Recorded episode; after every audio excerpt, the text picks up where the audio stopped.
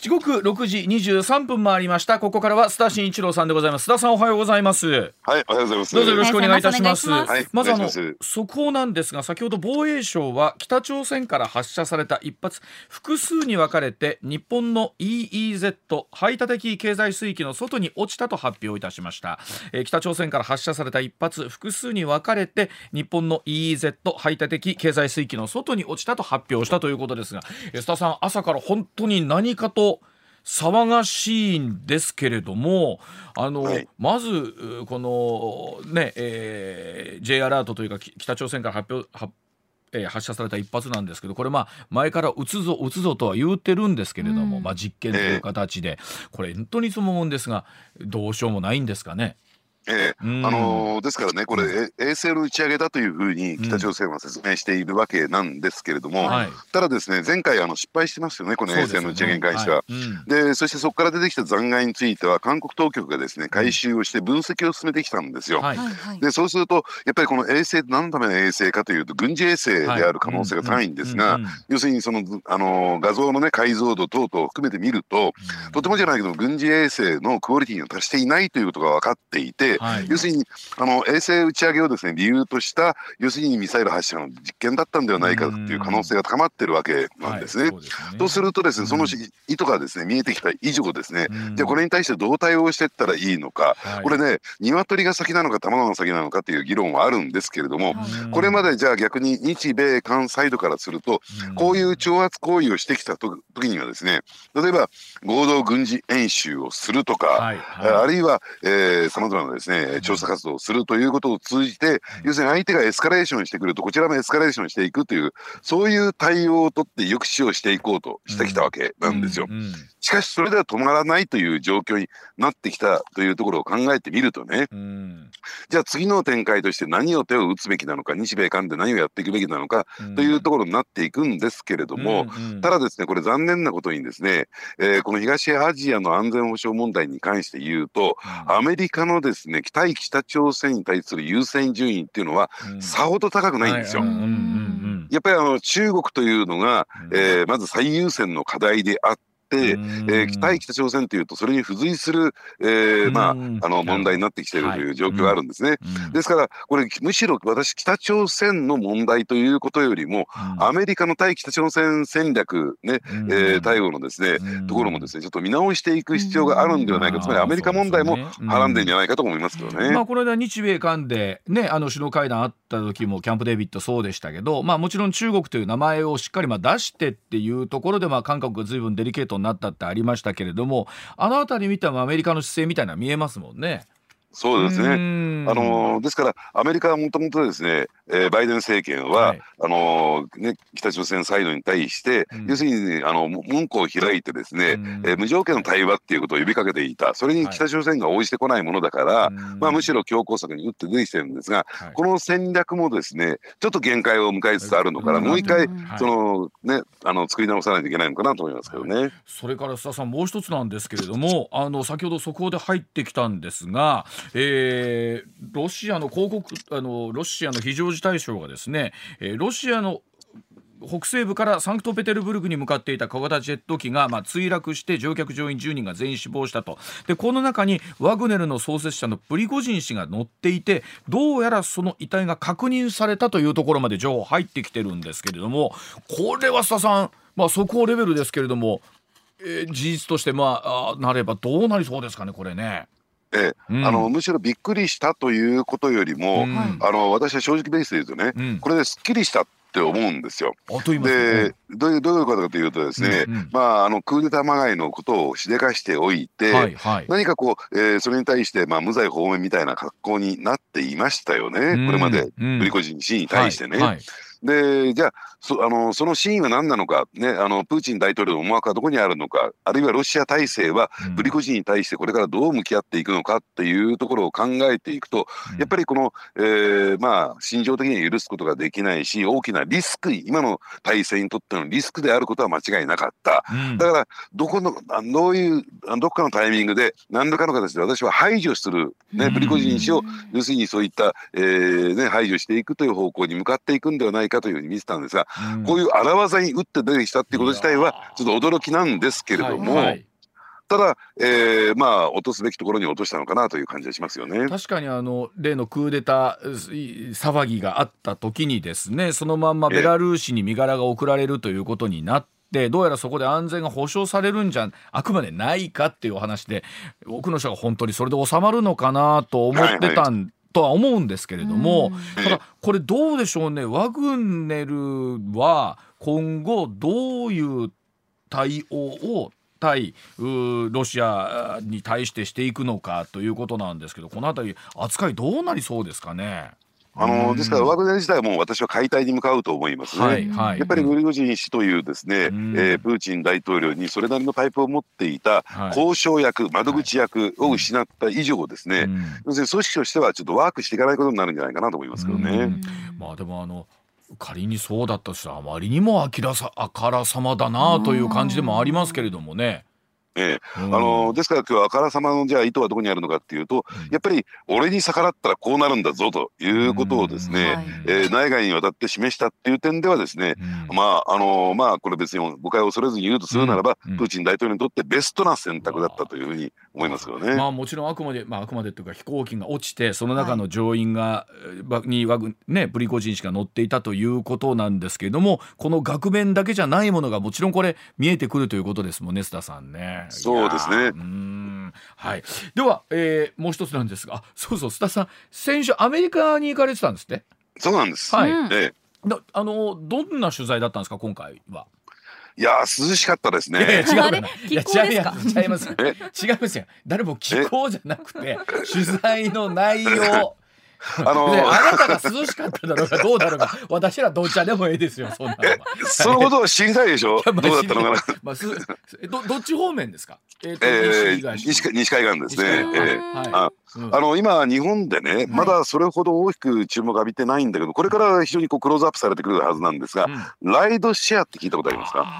ライドシェアそれこそ僕もあの西海岸につい半月ほど前行った時、うん。ライドシェア体験してきました。ライドウーバーですよね。便利よねあれ。すごいですね。えー。そうですね。うん。あのですから今世界ではねうん。そのライドシェアというのはもうごくごく標準化しているというかグローバルスタンダードになってるんですよ。うん。ところが日本ではウーバーに代表されるようなうん。ライドシェアって全く、えーやるやることができないんですよね。ここまで来てもまだ山崎さんピンと来てない。はいまだあライドシェアってなってます。ライドシェアっていうと、はい。まあ、日本だと例えばほら移動の手段っていうと車でいうとまあバスそうしたタクシーってありますけども、はい。ライドシェアっていうと、えーまあ、一つの車をですね、まあ、僕なら僕は持っていて、うんうんそれこそウーバーに代表されるああいったところに登録をしておくと、はい。えーじゃあスマートフォンで、えー山崎さんが、えーピロリッと来て、えー梅田からじゃあそれこそえー難波まで連れてってくださいって言うとピピあじゃあ私乗せますと言って、そのままピックアップしてもう難波までの料金はえー2000なら2000円3000なら3000円決まって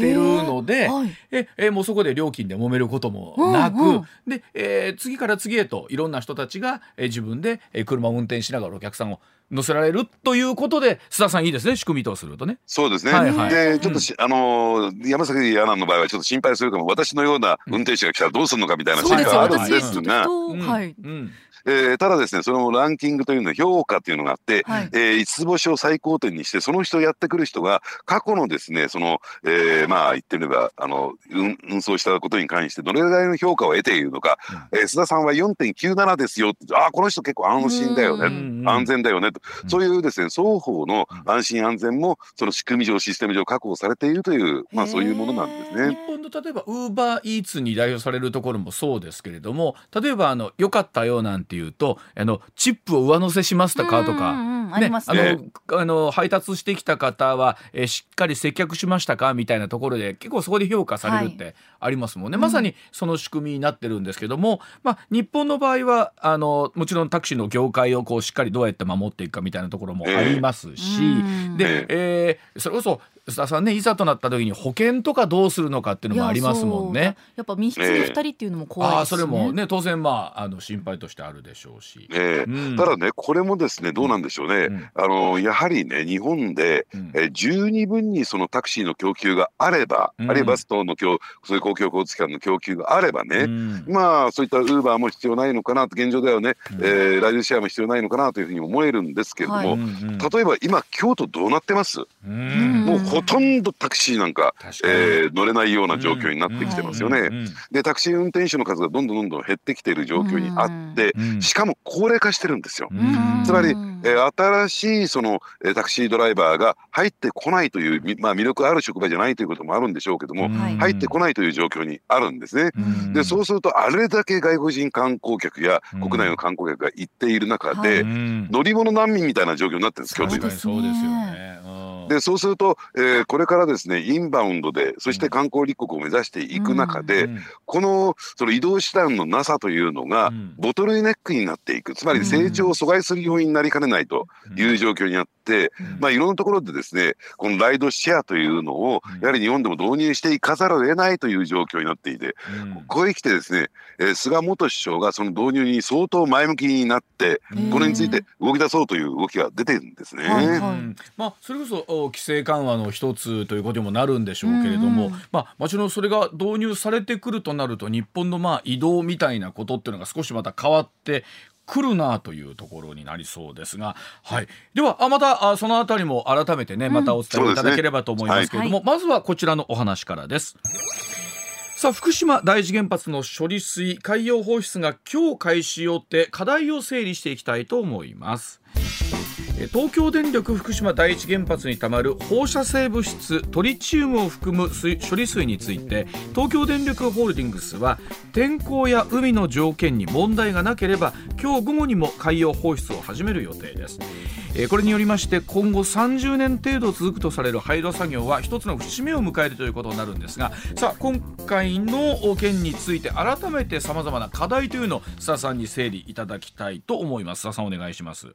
はい、あの私は大きく2つポイントがあるんだろうと思います。うん。はい。えーそれは一体どういうことかというとですねあのまず一つはですね、うん。中国が相当激しくこれの件に関して、はい。えー反発している反応しているという問題がはい一つ、そうですね。はい。でそしてもう一つはですねこれは国内の特に福島の漁業従事者の方々がうん。非常にこうネガティブにというか反対の姿勢を示していて、はい。えーまあ、昨日ですかねその処理水放出に関しては、うん。えー差し止めを要求して国や東電を提訴するというね、うん。動きまで見せているということで、うんえーこここもですね大きな反対が起こっているということなんですね。はい。で前者に関して言いますとねはい。ただこれについてはですねあのどうなんでしょう。い普通であるならば国際原子力機関 IAEA がですね海洋放出計画もですね、妥当性を認める、まあ、安全性じゃないです。妥当性を認める包括報告書を、えー公表しているわけですから、はい。えー普通はですねこれ妥当なんだからっていうことで国際社会はうん。問題ないだろうというふうに受け止めるのが一般的なんですが、そうですよね。はい。え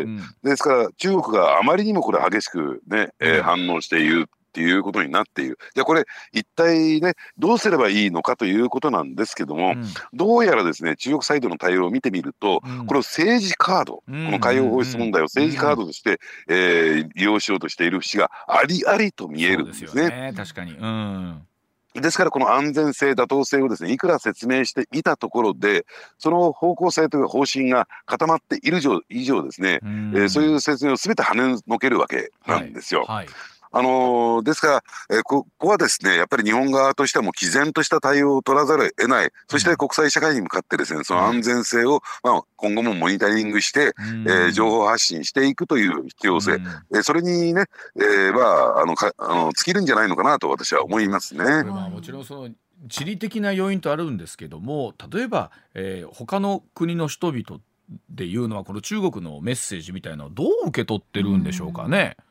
あのーですから、えーその辺をですねどう受け止めているのか、うん。えー果たしてそれがですねやっぱりあの中国に同調することによって、うん。えー自らもメリットを享享受しようとしているのかなるほどそれとも本心でね、うん。えー危ないなこれはリスクがあるなと受け止めているのかこの辺はですね、うん。ちょっと見極めないといけないと思いますけれども、本当にそうですよね。あの高橋先生がおっしゃってましたけど、矛盾をすごい抱えてるなと思ってて、まあ、今回も初めて団体旅行の方がねいよいよ日本に第一次に到着したっていうのも大きなニュースになってますますけどおそらくそういった皆さんも日本の例えば海産物みたいなものって多分楽しみにしながら来てると思うんですけど当然その中にはね東北で採れたものっていうのもたくさんあるわけですよね。それは普通に、ねえー、国内で、えー、食べはって、えー、でもなんかそれに自体は反対だみたいなすごい矛盾を起こす起こすんじゃねえかなというふうに思うんですけどもね。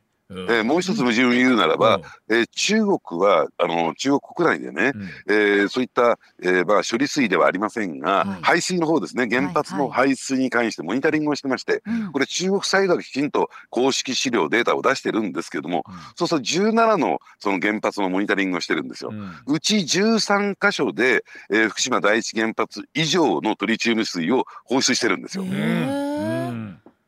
で場合によっては一部ではですね、えー、福島の、まあ、上限ですねトリチウム量の上限の10倍にを超えるですね、うん、浙江省では出しているなんていうケースもあるわけなんですね、そこの方が大きな大きな矛盾を私は抱えてるんだろうなと思いますけどね。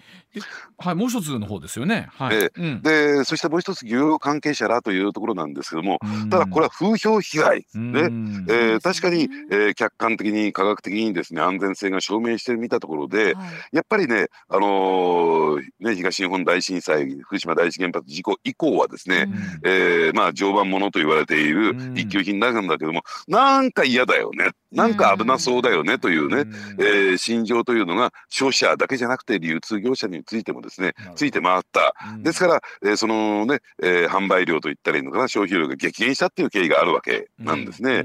これをなんとかこういった風評本当危なくないんですよモニタリングもされてですね、リスクも非常に低いものなんですけれどもただそういう風評とに対してですね、えー、漁業関係者はこの10年以上一生懸命ですね、えー、努力して、まあ、モニタリングを全量調査なんかをしてですねその安全性を証明して矢先にね、うん、えー、ようやく、えー、回復軌道に乗ってきた矢先にですね、うん、また海洋放出するのかっていうところで、これまでの努力が全くゼロになってしまうというところもですね、激しく反発が起こってきている。これはこれできちんと私は、えー、政府として東京電力として対応していかなきゃならない問題だと思いますよね。これまあ結局国東京電力とすると、まあ、あもし責任がねそういった場合には責任を負いますと、えー、我々しっかり責任持ちますというふうに、まあ、言ってるわけなんですけれども、うん、そなかなかこのメッセージも具体的にどう捉えればいいのかっていうのは心情的なところはえー、あるっちゃありますよねこれ須田さんね。ねうん、ですからその風評被害を止めるってのはどういうことなのかっていう、最終的にはですね、うん、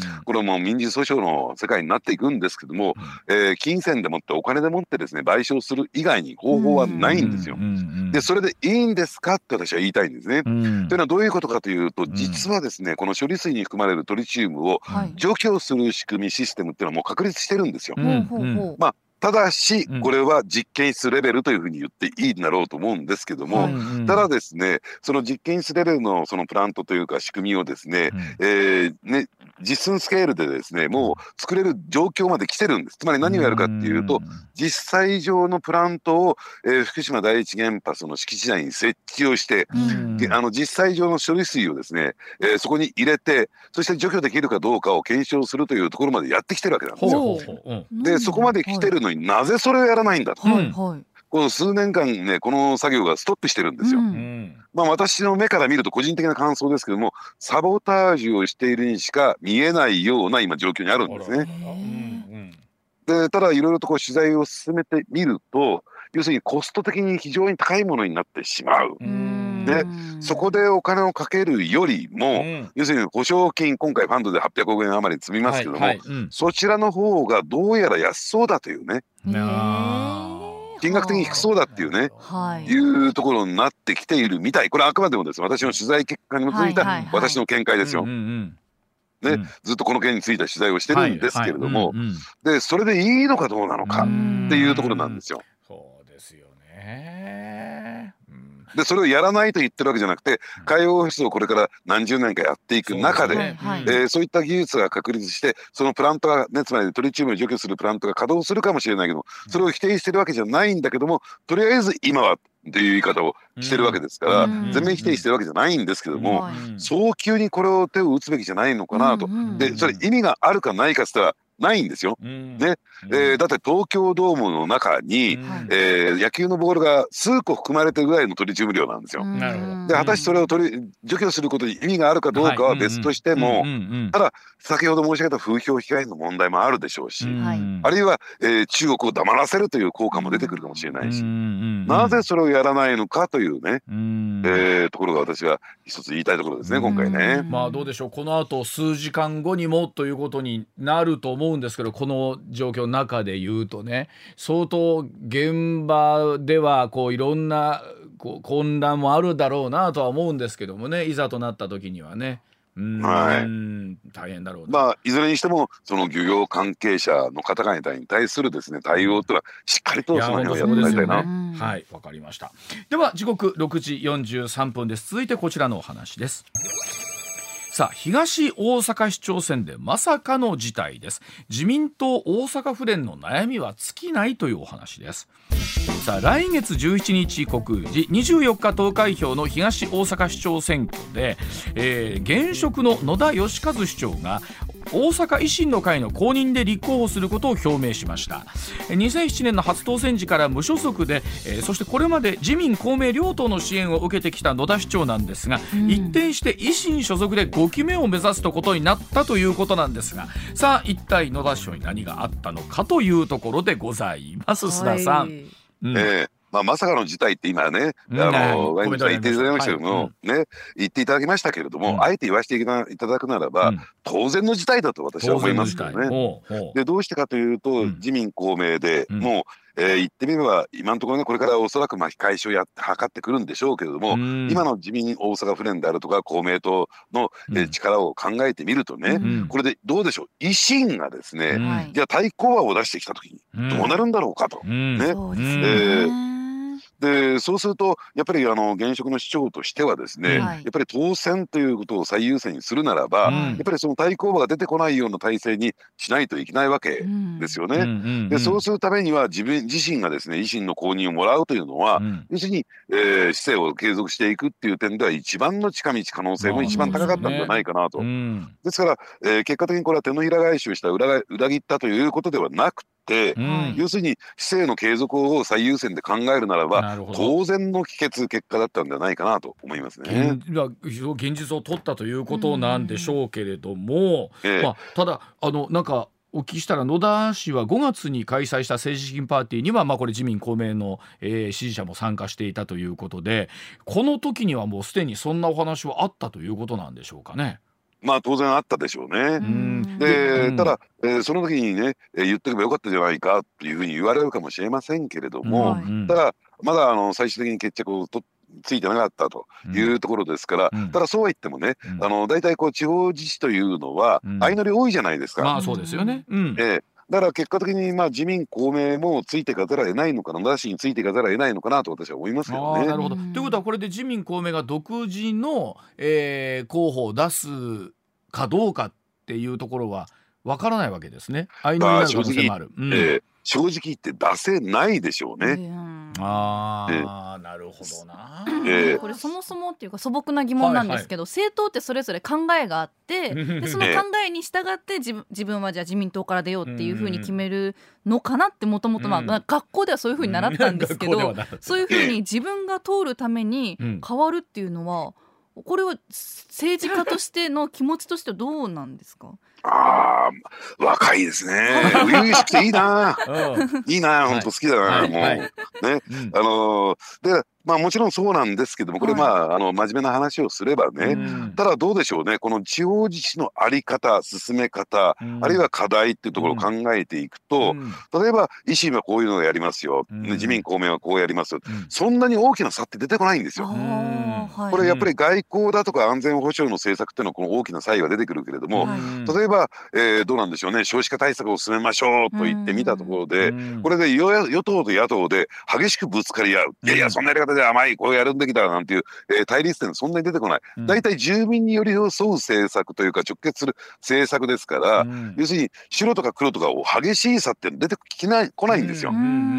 だからそういった意味で言うと国政レベルとは違ってうん。相乗りはしやすいのかなとはあ。私は思いますけどね。特にあれうん。市長とか知事とかってそうですけれどもいわゆる首長と一般的に言われる人たちっていうのはあの行政の人でもある政治家であり行政の人である長でもあるっていうところですからこの基本的に無所属であって、えー、人の、まあ、指示を受けるとかね、えーみたいなところはありますもんね。うん。ええ。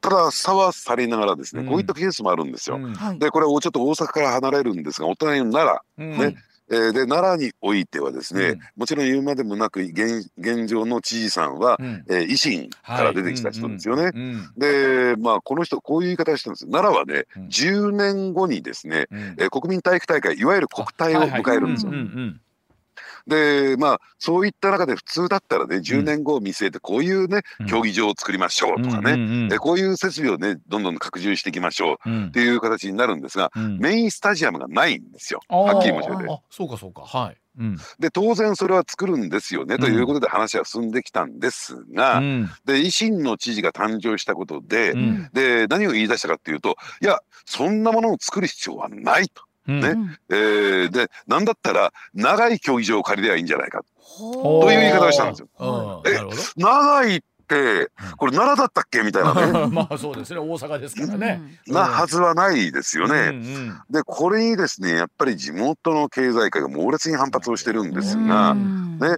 えーそれも分からなくもなくてなぜ、ね、そういう言い方をしたのかっていうと今あの地方財政ってのは非常にこう逼迫している。別にこれは、えー奈良だけじゃなくて、うんえー日本全国的にそうですよね。今潤っているっていうのはどうなんでしょう。東京一人勝ちみたいなところがしかないんじゃないのかなと。うん。でやっぱりね今改革派というか改革政党を含めましてねその優先順位をやっぱりつけていきましょうと。はい。全部が全部やればいいっていう問題ではなくて、うん限られた財源しかないんだから、うん。きちんと優先順位をつけていこうというのが、うん。えーやっぱりこういう最近のですね、えー今地方財政地方自治のですね、うん。最先端を言ってるんだろうと思いますね。ねかつて、うん。あの辞められたですね、うん。明石市のうん。泉市長がなぜ成功したかっていうと、やっぱりその優先順位によって、う差をつけていったっていうところなんだろうと思いますよね。あのこのタイミングでそれこそ京都はね角川さんが5期目は出られないと4期で退任ということになられるどうやらようなんですけれどもさあ次今度は京都は京都で、えー今度は市長にはじゃあポストとしてどんな方々が出てくるのか、まあ、小川さんは後継指名なさらないというふうにねコメントでおっしゃってますし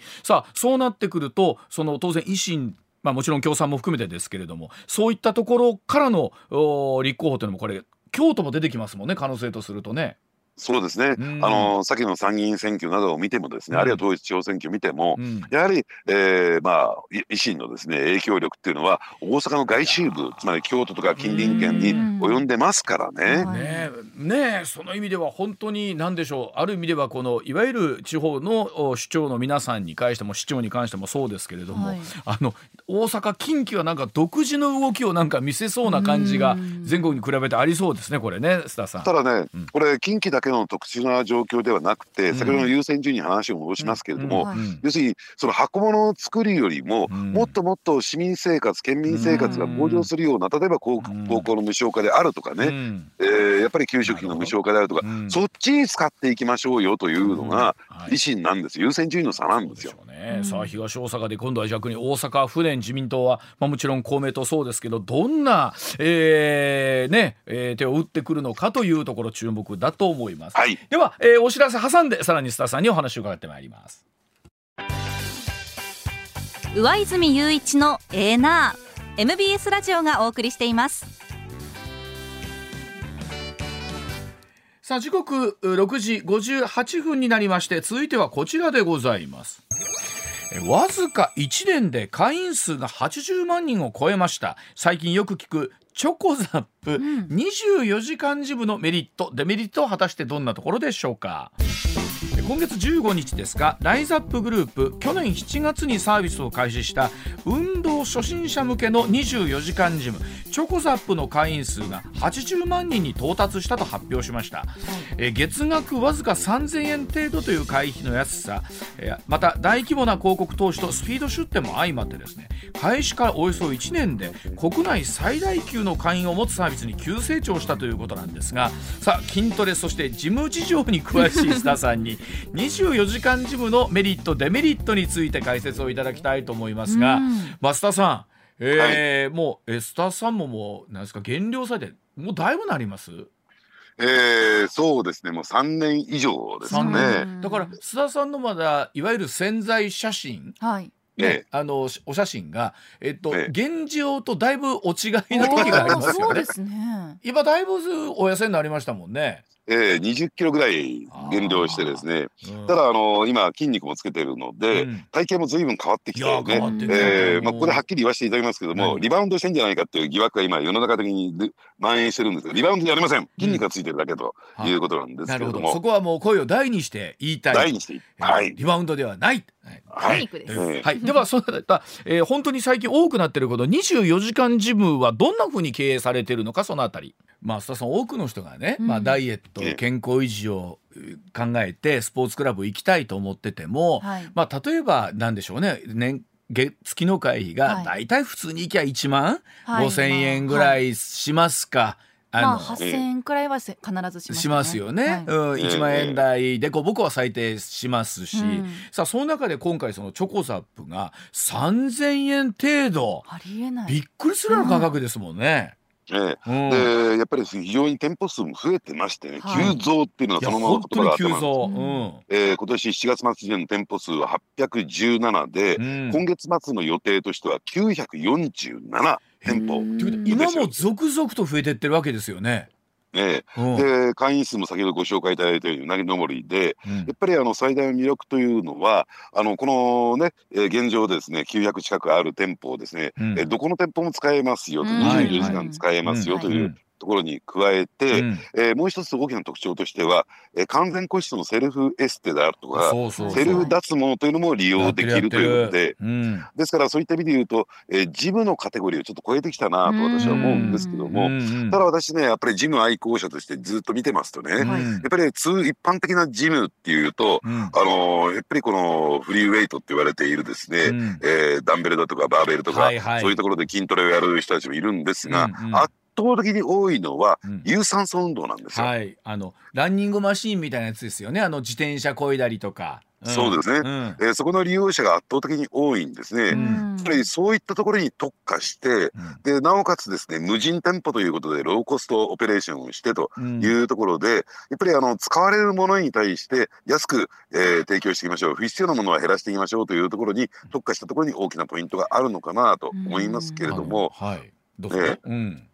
ただですねもともとこのチョコザップを展開するライザッはい、プっていううのはそう。一旦ですね、えー経営不振状態に陥ったんですよ。うんでそれどういうことかというと、あのーこれ別に本業の事務経営あるいは、えーまあ言ってみればそのね減量経営だけではなくてうん要するに、えー非常にこう大きく人気を博したもので、ね、利益が上がったものですからその上がってきた利益を不審企業を買ううんね M&A、うん。えーこれでですね要するに事業規模を拡大してきたっていう経緯があってね、うん。あの例えばゴルフレッスン、えー会社であるとか。あーあったあった、うん、ライズアップゴルフとかもやってましたもんね。あうん。あるいは英会話であったりとか、英会話もやってましたね。ええですから異業種にどんどん進出していった結果うん。うんそういったところがですねあの足を引っ張って、えー経営不振になってあの債務の、ね、借金の再編っていうのをやっていかざるを得なかったんですよ。うん。それは一旦ですね今、あのー完了したんですよ。うん。そのえーですから経営不振企業から脱出することができたんですけれども、うん。でここへ反転攻勢だっていうことで、えーチョコザップっていうところに打って出たんですが、うん。さあどうなんでしょうね、あまりにも、えー激しい失点をしてるんですがそもそもですね、うん。えーそういったジムマーケット、うん。要するに、えージムへ行こう、まうん。あ、それはランニングマシンを利用するという有酸素運動の人たちも含めてね、うん。どれだけのその市場規模があるのか、うん。よくわからないんですよ。わからないですわかんないですよね。うん。あのですからこの程度あるはずだこの程度の利用客が見込めるはずだということを、うん。えーまあ考えてどんどんどんどんしやっているわけなんですけれども、はいうんそこはですね当たるも発見当たらぬも発見みたいなところがあるんじゃないかなと私は思いますけどね。確かにあの私もあのコマーシャルとねチラシを見て思わず入りました先月。チョコザップにねチョコザップ入りました。で確かにあの山崎さんに言われてるんですよ。山崎はあの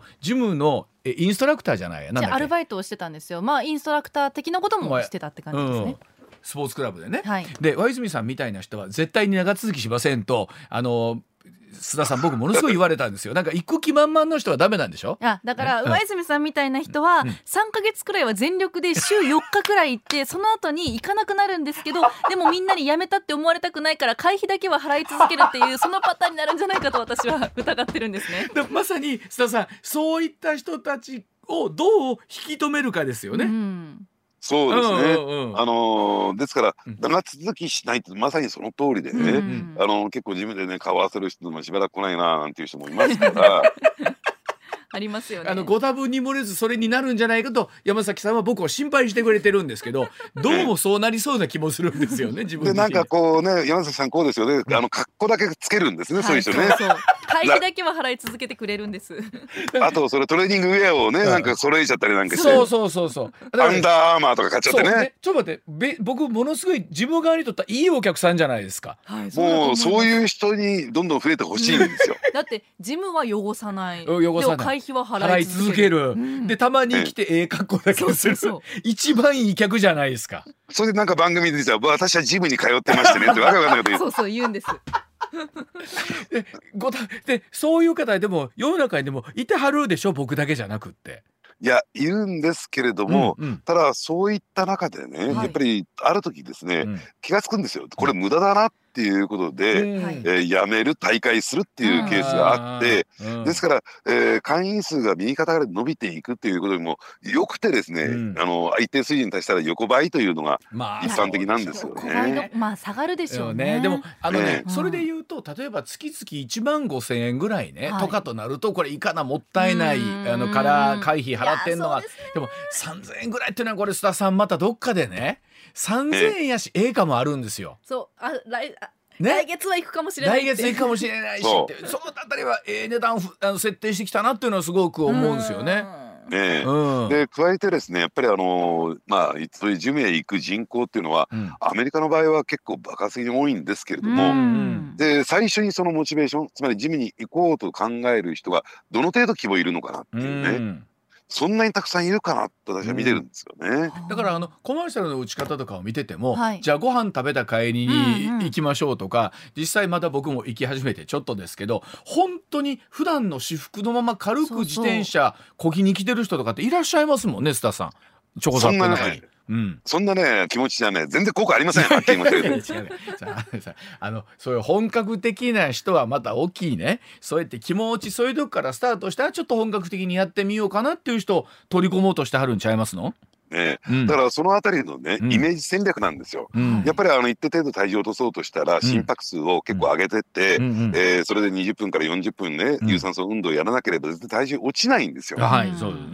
でだからか、ね、あうん。の会社帰りにとかね、うん。有名有名食を食べた後になんて言って、それただの気分の問題ですから いやそうだけどさ。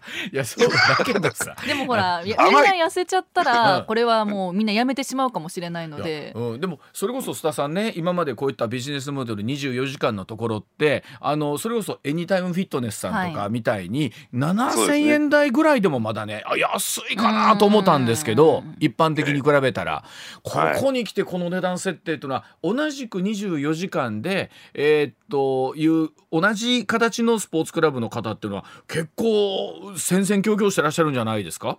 いやもちろんそうですね、うんうん。私もですね、えー実を言うと、うん。あるジムに通ってたんですよ。うん。はい。で、えーそこにトレーナーがいたもんですから、うんうん。ところがですねやっぱり利用客が少なくて、うん。クローズドしちゃいましたからね24時間ジムあまあその意味ではどうでしょうね。あの全然わかんないですけど、えっとどっか空いてるうちっちゃなスペースでもうインストラクターさんとかいらっしゃらなければマシンだけ置いうん。て、まあ、ええ。清掃定期的にやってっていうことでなんかいつでもこの店舗はじゃあ閉めますとかっていうのもやろうと思えばできる感じもありますもんねあれで見てるとね。そうですね、うん。撤退しやすいっていうところもあるでしょうし、うんうんただですね、えーこれを出店するにあたって、やはりあの企業経営っていう観点から考えるとですね、うんうん。あの相当な赤字が出てるんですよ。ああそうなんですね、えーうん。あの24年3月期予想でも営業損益が45億円の赤字にあなってるあそうんですね。うんうん。まあこれは先行投資というところなんですけども、しょうね、うん。ですからあの出店ペースをどんどんどんどん早めていくんですけれども、うん。この赤字が果たして解消できるのかどうなのかうとんいうところに私はこのビジネスモデルが定着するかどうかっていうのがかかってるのかなと思いますね。で。すね。せっかくあの僕も今運動をやる気にまたこうなってきてるんで、はい。あのねこれをちゃんと継続できるように、うん。はい。あとはちゃんええとあの、特に前半だけ頑張るとかはやめて、はい、ちゃん山と定期的に。崎の勘が外れるように。はい山崎の勘が外れるように。うんじゃあ今度3人で、うん。はい。あの茶屋町にあのゴールドジムがあるじゃないですか、はいはいあのすぐ会社の近くに。ありますすぐあそこちょっと行って、はい。二人でちょっと上泉さんをうん。と、特訓するっていうのどうですか？いいです。あの 全然いいです。あのえそれはもうあのあのちょっとちょっと体力的にダメなんで。はい。遠慮されました。はい。じゃあ須田さんえっと後半戦でははい。安倍派の人事についてぜひはい。楽しみにしております。よろしくお願いい。たします。はいお願いします、はい。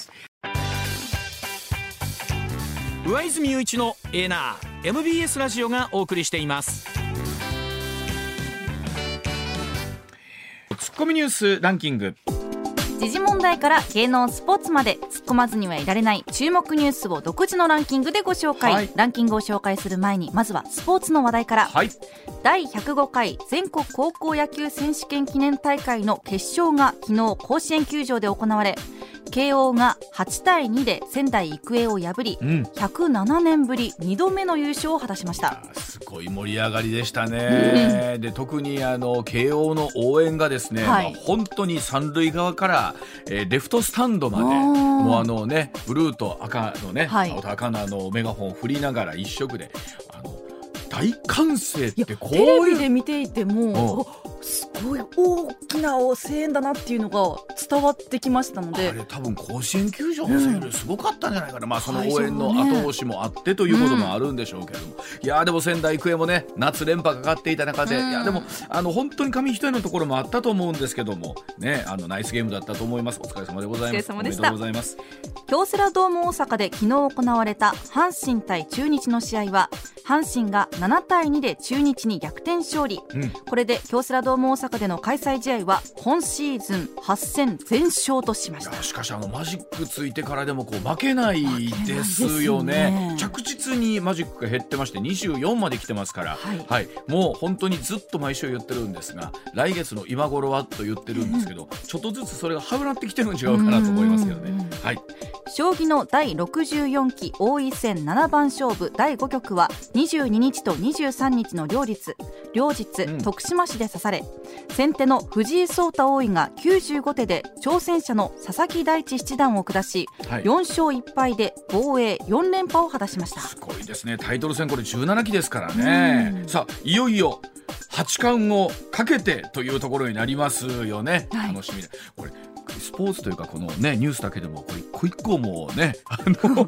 大きなニュースなんですけど。ね。はい、えーじゃあニュースの見ていきましょうはい、かニュースランキング。まずは第5位政府は今日未明北朝鮮から弾道ミサイルが発射されたとみられると発表し沖縄県を対象に J アラートを発令避難を呼びかけました、まあ本当先ほどもお伝えしましたけれどもねあの沖縄の方は特にねこの夜中のことだったんで大変だったと思いますけど質問と思いますがさあ日本政府は北朝鮮に対してどういう対応をしていくのかというお話になると思います。はい。続いて第4位京都市の門川大作市長は昨日市役所で記者会見し来年2月の任期満了に伴う市長選には立候補せず退任する意向を明らかにしました。本当京都の顔でありましたし、ね、おそらく全国的にも非常に知名度の高い方でい。らっしゃったんですけれども、まあ、一つはあの予算の黒字というところ決算の黒字というところの一つの目処がついた、達成したということなんですけれども、まあ、もちろん、え5期目とかになってくると他選というね他選批判というところもあると思います、うん。